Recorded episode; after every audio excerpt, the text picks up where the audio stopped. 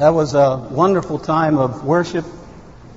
Appreciate the singing of the Majesty and glad to have the opportunity of sharing with you today. About two weeks ago, when I was asked to speak in chapel, I started thinking about the message that I should bring on this occasion. And I decided on one message, at least I thought that's what I was going to preach on. And I began to think about that message for two reasons.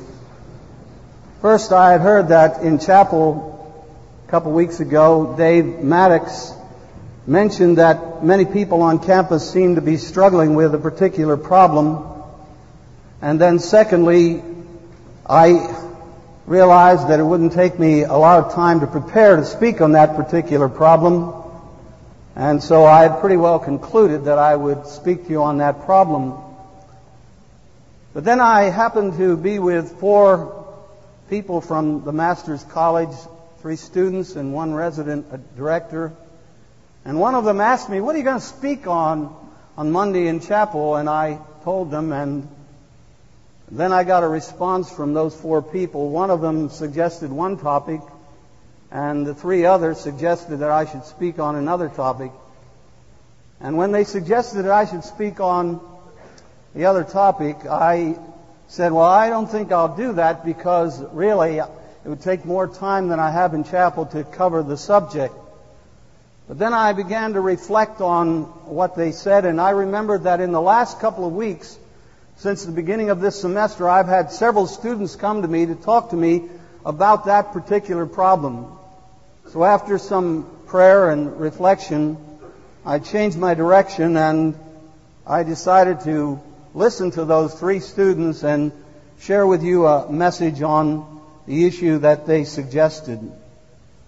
Well, maybe by this time you're saying, well, stop fooling around and tell us what you're going to talk about. well, hold on because that's what I'm about to do. I want to talk to you today about how to make wise decisions or how to know the will of God. I believe that a wise decision is a decision that is in keeping with the will of God. And so today I want to talk to you about making wise decisions because you're going to be making decisions throughout the rest of your life. You're making decisions right now. Now to put what I'm going to say in biblical perspective, I want to direct your attention to Ephesians chapter 5 verses 15 through 17 where the scripture says, Therefore be careful how you walk, not as unwise men, but as wise, making the most of your time because the days are evil. So then do not be foolish, but understand what the will of the Lord is. Now in verse 15, Paul says, Be careful how you walk. Don't be careless about the way you live, about the way you behave, about how you walk and what you do. And then in the remainder of that verse 15, he gives us a little bit more information on what it means to be careful about how we live or walk or what we do. He says, don't walk as unwise men, but walk as wise men. As you go through life, make sure that you're not walking unwisely, but wisely. And then in verses 16 and 17, he gives us some more information. He tells us what it means to walk unwisely and then what it means to walk wisely. In this context, walking unwisely means that you're not making the most of your time. The word time here may refer to chronological time, hours, minutes, days, weeks. It reminds us of what the psalmist said in Psalm 90. So teach us to number our days that we might apply our hearts unto wisdom that we might use the time that you've given to us wisely. But there's another way in which this Greek word for time is used. It's translated in some translations by the word opportunity. And what God may be saying here is make the most of your opportunities. It really doesn't make a whole lot of difference whether you take in terms of chronological time or in terms of opportunities. The point is, is that God has given you a certain amount of time and God has given you a certain amount of opportunities and He wants you to make the best use of that time and the best use of that op- those opportunities. Now, how do you do that?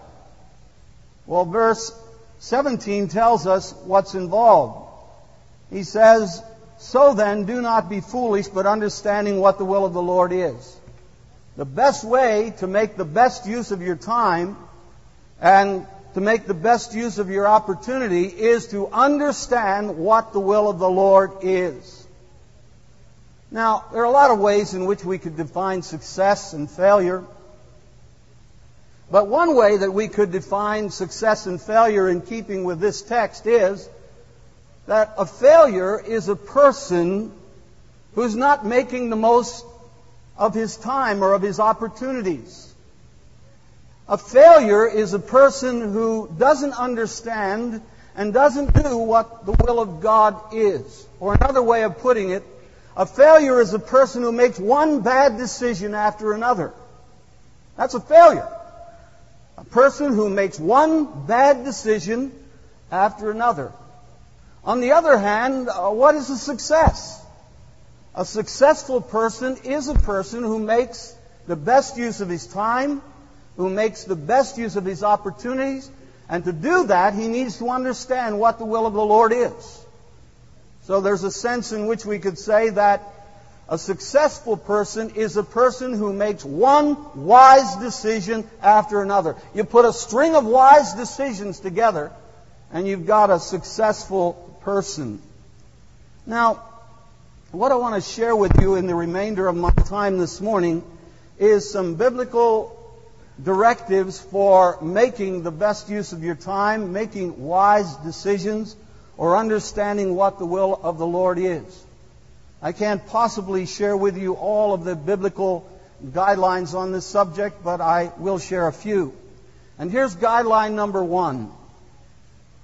To make wise decisions, which will help you to make the most of your time and the most of the opportunities you have, you must make your decisions in accordance with your main purpose for living.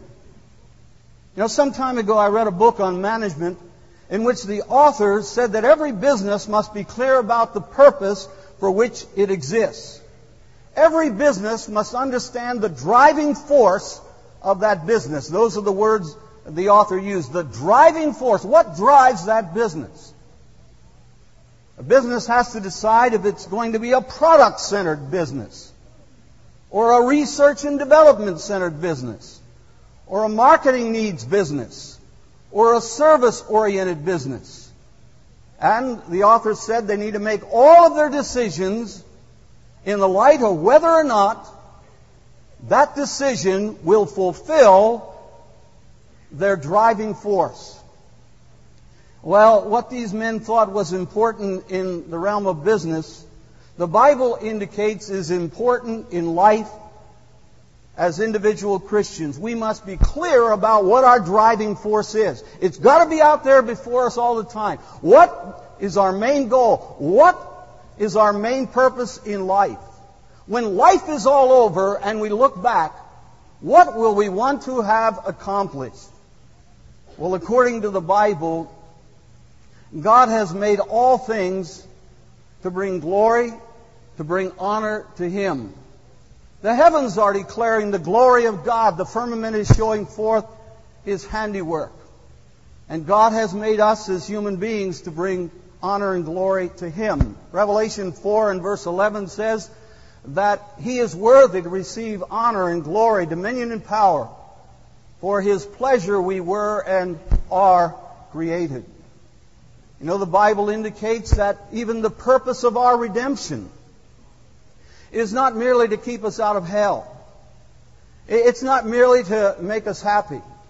According to Ephesians chapter 1, where we have that great passage on redemption which began in eternity past and will continue in eternity future, the great purpose of redemption, it's stated three times in uh, the first 11 verses, and it is that we might be to the praise of His glory. God saves us so that we might bring glory and praise to his name.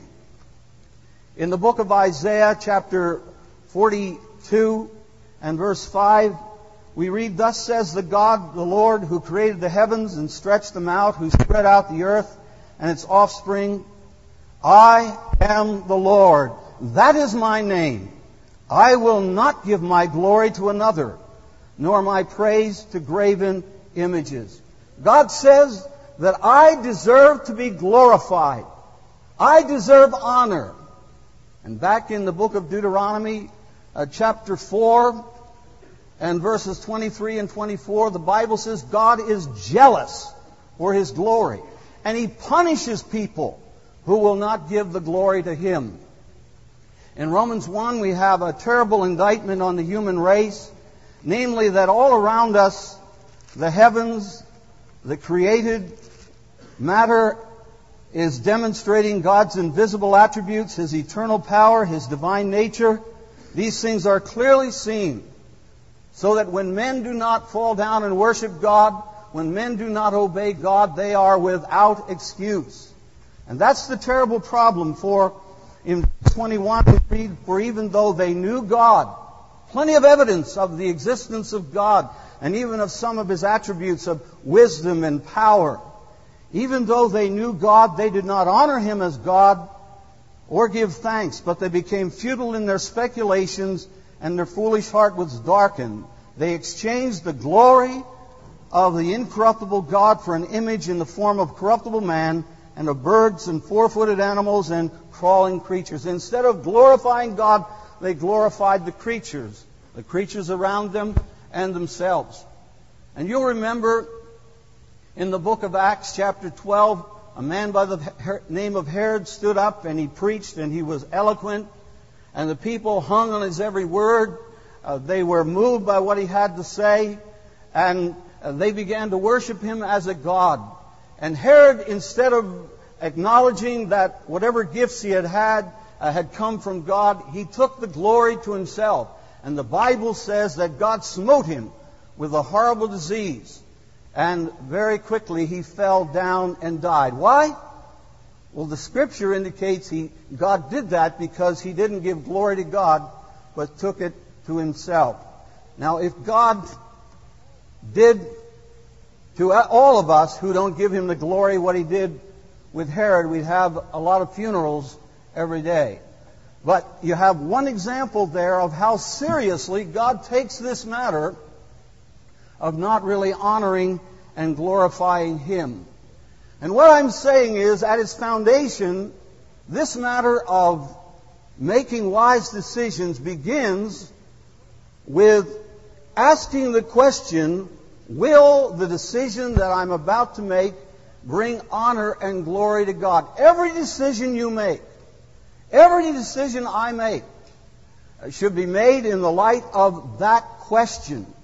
And I know that in my own life, that there are a lot of things that as I look back now, I would not have done if I had simply asked that question. I wasn't mainly concerned about God's glory. Maybe I was concerned about pleasing somebody else. Maybe I was concerned about impressing somebody else. Maybe I was concerned about my own feelings, my own desires, my own wants. But the driving force in my life at that moment was not, will this bring honor and glory to God? And so I suggest to you that if you want to make wise decisions, you need to ask the question, will this decision help me to fulfill my main purpose in life, namely to bring glory to God? You know, one way of looking at the essence of sin is given to us in Romans chapter 3 and verse 23, where the Bible says, all have sinned and come short of the glory of God. Now, there's one way of looking at that verse that interprets it as saying that sin consists in coming short of the glory of God.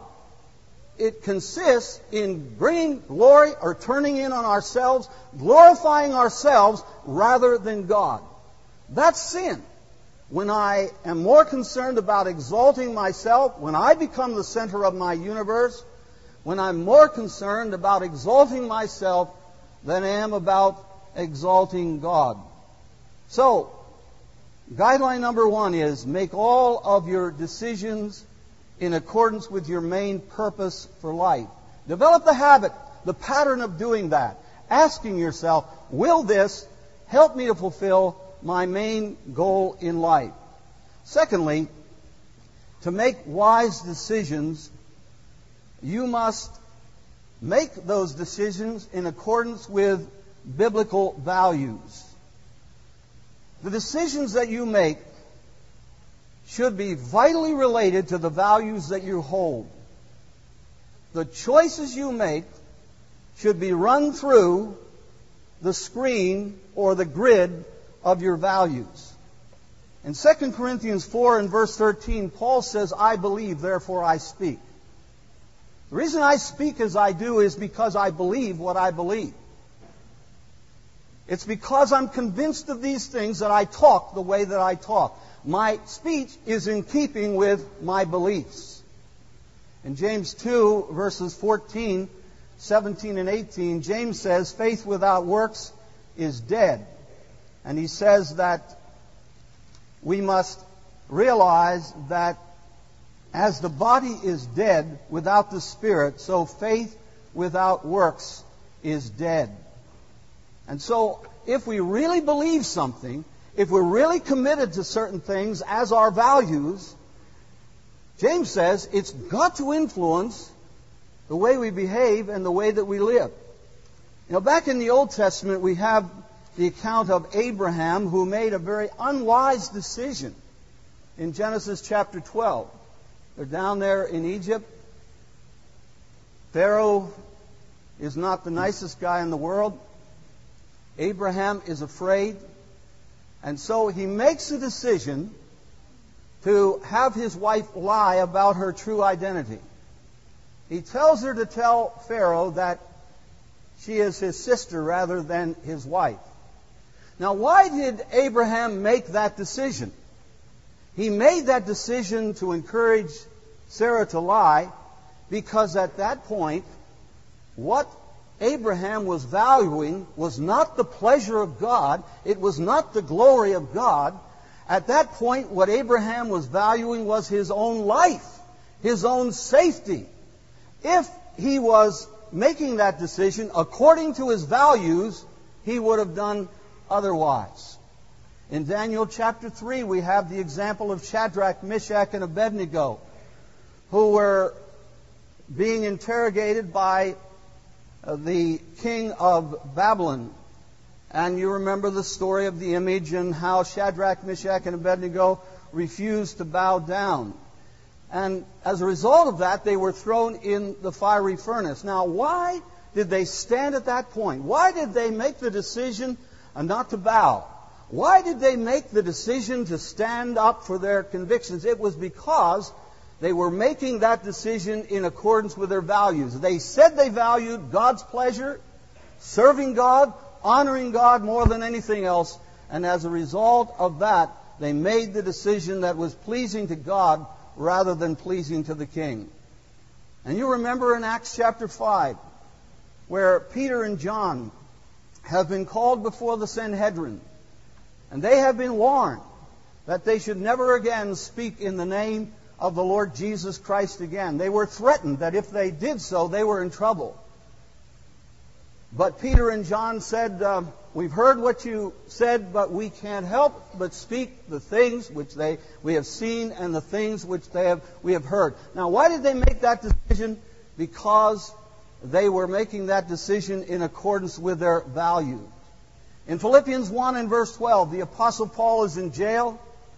His life may very well be in danger.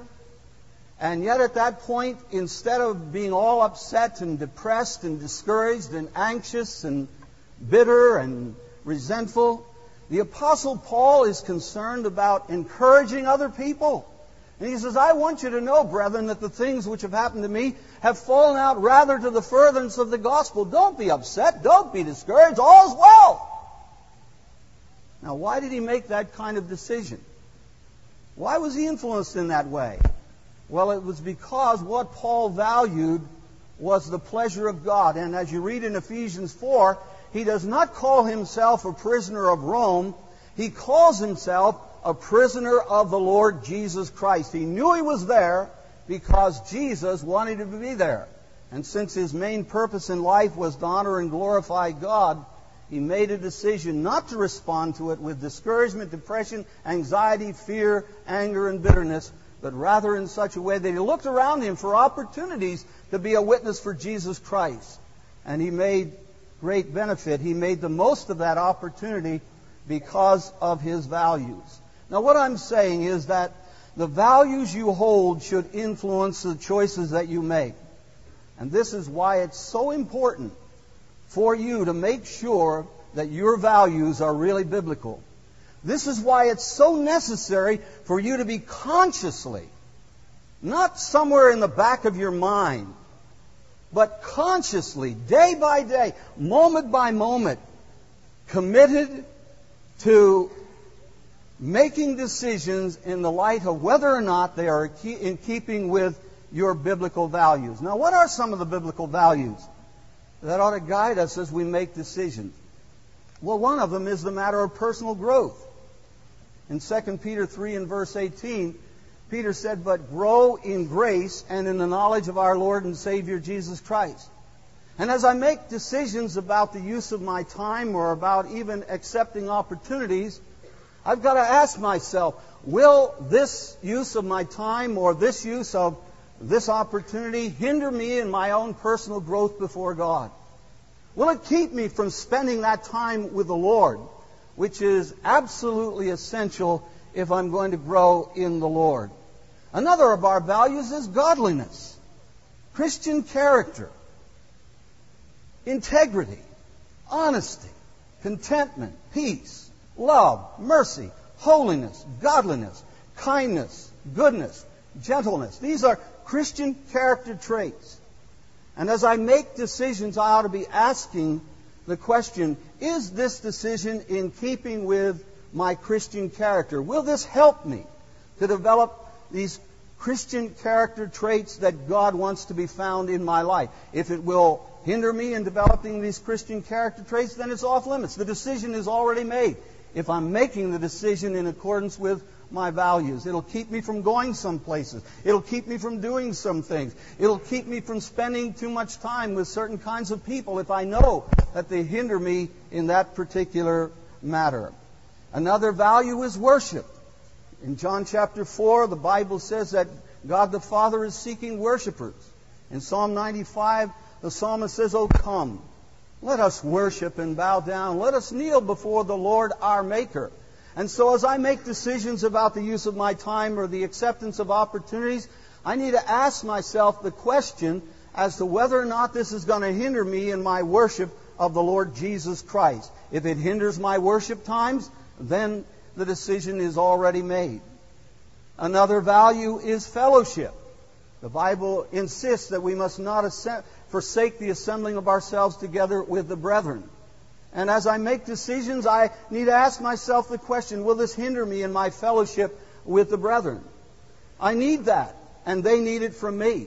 And if something that I do or the use of my time, I'm so busy that I don't have time to spend with other people to encourage them and to have them minister to me, the Bible would indicate that I have made a bad decision.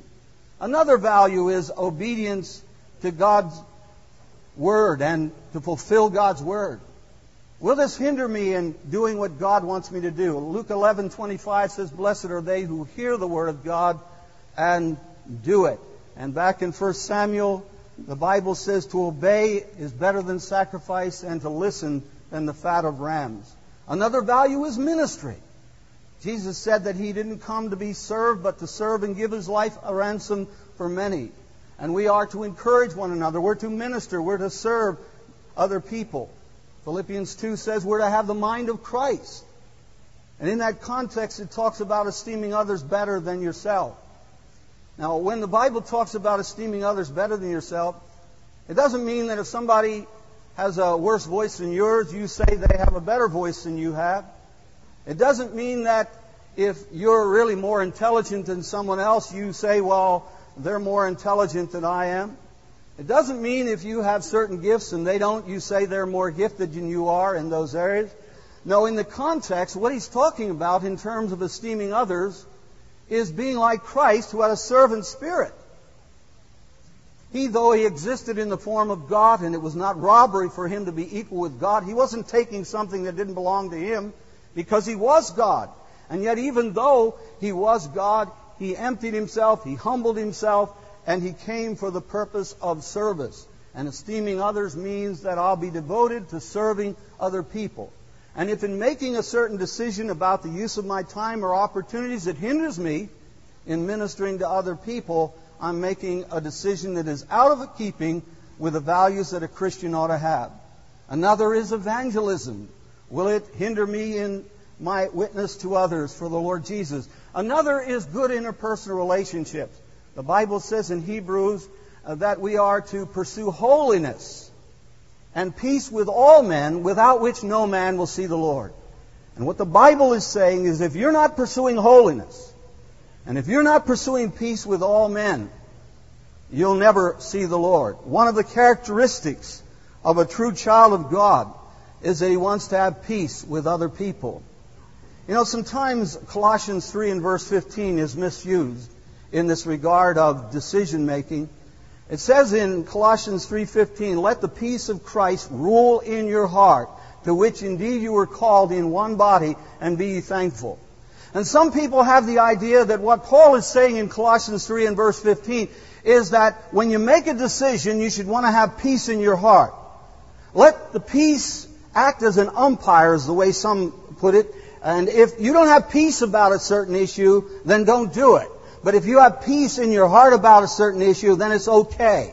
And so the determining factor in terms of what you do or what you don't do is internal. It's what you have in terms of peace. But that's not what Paul's talking about in that verse. He's talking about interpersonal relationships.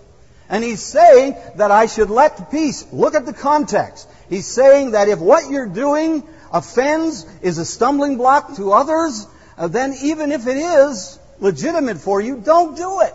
Watch out how you treat other people. Watch how you talk to them. Watch how you relate to them. In the preceding verses, he's talked about forgiving one another. He's talked about forbearing one another. He's talked about gentleness. He's talked about humbleness. He's talked about kindness. And on the heels of that, he says that we should above all these things put on love, which is the perfect bond of unity. Unity where? Unity among God's people. And right on the heels of that, he says, let the peace of Christ rule in your heart, to which indeed you were called, and be thankful. And you were called in one body. And so the point is that if I value good interpersonal relationship, if I value peace with other people, that will influence me concerning the words which I speak, concerning the way is my time, concerning uh, the opportunities that I accept or don't accept. Well, another value is stewardship of possessions. I'm a steward. Everything I have comes from God. And one day I'm going to give account to God concerning the use of my time, the use of my talents, the use of my possessions, all of these things. None of them are my own.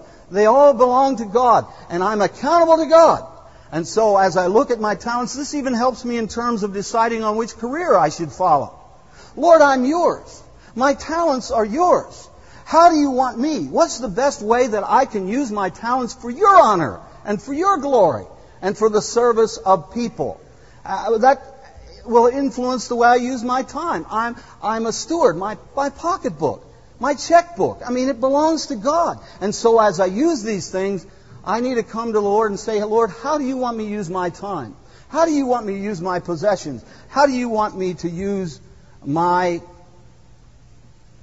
talents and my abilities? Now, one other one, we could go on with many others, but I want to mention one other one. Namely, uh, that we should be governed in making our decisions by the value of family. Society must first begin at home. And so, yeah, I'm concerned about serving other people, but my first responsibility is to my own family. And God says, if a man does not provide for his own household, for his own family, he's denied the faith. And he's worse than an infidel. And so if making a decision will hinder my relationship with my family, my service to my family, being the kind of person that God wants me to be, uh, then I won't make that particular decision. You know, back in the book of Proverbs, there are a number of verses that begin with the word better. And if you look at those verses, what God is saying, that these are the things you ought to value and they ought to guide you in terms of making choices. In Proverbs, the 15th chapter and verse 16, the Bible says, better is a little with the fear of the Lord than great treasure and turmoil with it. You know, if you're faced with a situation where you have an opportunity to make a lot of money, really get ahead in life, or if you don't make that uh, particular choice, you'll just have a little. God says it's better to have a little with the fear of the Lord, out of respect for God, being what God wants you to be, than it is to have great treasure and turmoil with it. The next verse says, better is a dish of vegetables where love is, and a fat ox and hatred with it. Same point is being made. Over in Proverbs 16 and verse 8, the Bible says, better is a little with righteousness than great income with injustice. It's better be righteous and be a poor man and struggle all your life in terms of paying your bills and having enough than it is to have great income if you gain that income in an unjust way. A little bit later on in that same chapter, Proverbs 16 and verse 16, the Bible says how much better it is to get wisdom than gold and to get understanding is to be chosen above silver. I was talking to uh, someone here on the campus recently and they, they told me that they had an opportunity to get ahead in terms of uh, a business and that uh, ultimately, they were being encouraged that they could be a millionaire by the time they were 30 or in their mid 30s. And that person said that um, uh, they decided to come here, to Master's College, and the person who was offering them that opportunity said uh, that, uh, you know, that's it. You're, you're making that decision, and it's unlikely that they'll ever have that opportunity again. But they were following the counsel of Proverbs chapter 16 and verse 16 in that it's better to get wisdom. And that's not just talking about earthly wisdom, but the wisdom of God. To spend time with the Lord, to search His Scriptures, to be with godly people, to be instructed in the Scriptures. That's more valuable uh, than it is to have much silver. One other verse here, there are many others, but let me point uh, you to Proverbs 22 and verse 1, which says that a good name is to be more desired than great riches, and favor is better than silver and gold. And what it's talking about there is your reputation. Now, you shouldn't be primarily concerned about what people think. But if you're ever going to influence people and be a testimony for Christ, you've got to have a good name. And that's why one of the first qualifications in 1 Timothy chapter 3 for elders is that he must be above reproach. That people must be able to look at that person's life and respect that person. Some time ago, I came across an article. Actually, it was a Newsweek magazine, and it was related to what I'm talking about here. The title of the article is Not All Bridges Can Be Burned. And this woman says, When I was younger, I thought my past didn't mean anything.